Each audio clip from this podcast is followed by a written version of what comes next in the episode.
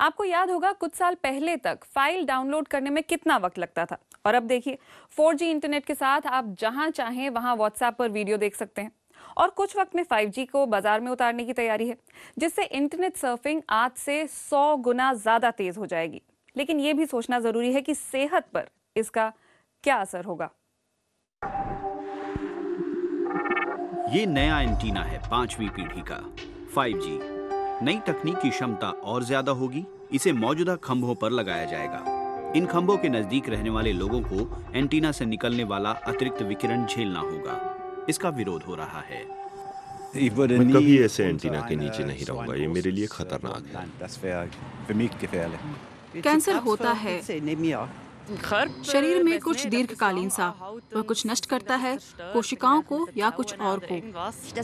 इस पर अभी बहुत शोध नहीं हुआ है। मुझे चिंता है पता नहीं बाद में क्या होगा। अपडेटेड मोबाइल नेटवर्क ग्राहकों को बेहतर डाटा ट्रांसफ़र की सुविधा देगा। आज के मुकाबले 100 गुना तेज सर्फिंग।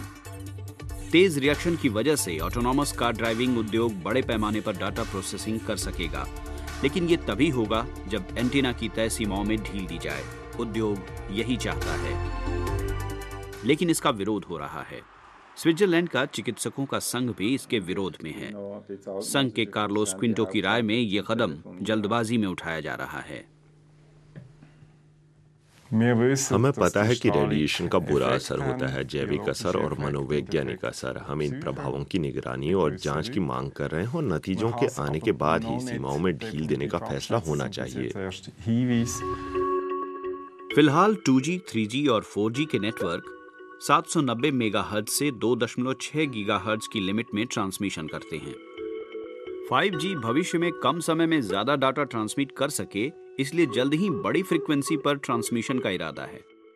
साल के अंत तक 3.5 गीगाहर्ट्ज और बाद में 6 से 100 गीगाहर्ट्ज तक। लेकिन 6 गीगाहर्ट्ज के ऊपर तरंगों की लंबाई बहुत कम हो जाती है, इसलिए उनका ट्रांसमिशन कमज़ोर हो जाता है और इमारतें और पेड़ उन्हें रोकते हैं।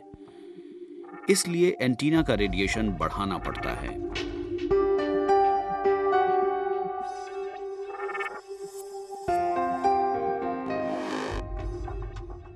मार्टिन रोयशली मोबाइल रेडिएशन के एक्सपर्ट हैं।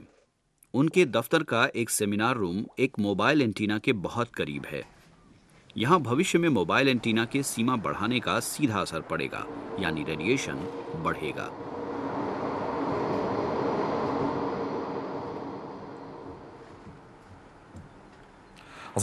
मौजूदा जानकारी के अनुसार स्वास्थ्य को कोई खतरा नहीं है लेकिन लोग स्वास्थ्य की चिंता करते हैं क्योंकि उनमें असुरक्षा है। एंटीना कितने खतरनाक हैं और क्या वे इंसानों में बीमारी पैदा करते हैं? अब तक वैज्ञानिकों को सिर्फ़ संकेत भर मिले हैं। इस बात के ठोस सबूत नहीं है कि मोबाइल नेटवर्क ब्रेन ट्यूमर पैदा करता है। लेकिन 5G नई असुरक्षा की भावना पैदा कर रहा है। क्योंकि ऊँची फ्रिक्वेंसियों पर तरंगे छोटी हो जाती हैं और त्वचा द्वारा सोख ली जाती हैं। लंबी तरंगों की तरह नहीं, जिसे शरीर के अंदर सोखा जाता है। त्वचा इसे अलग ढंग से लेती है इसीलिए अलग प्रकार का नुकसान संभव है शक है कि त्वचा कैंसर हो सकता है लेकिन इस समय ठीक से कहना मुश्किल है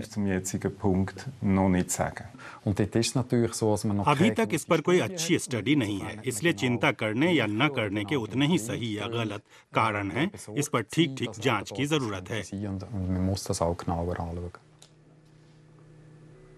मार्टिन के लिए अक्सर एंटीना नहीं बल्कि हमारे स्मार्टफ़ोन सबसे बड़े जोखिम हैं।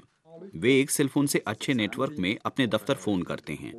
रेडिएशन की मात्रा बहुत ही कम है।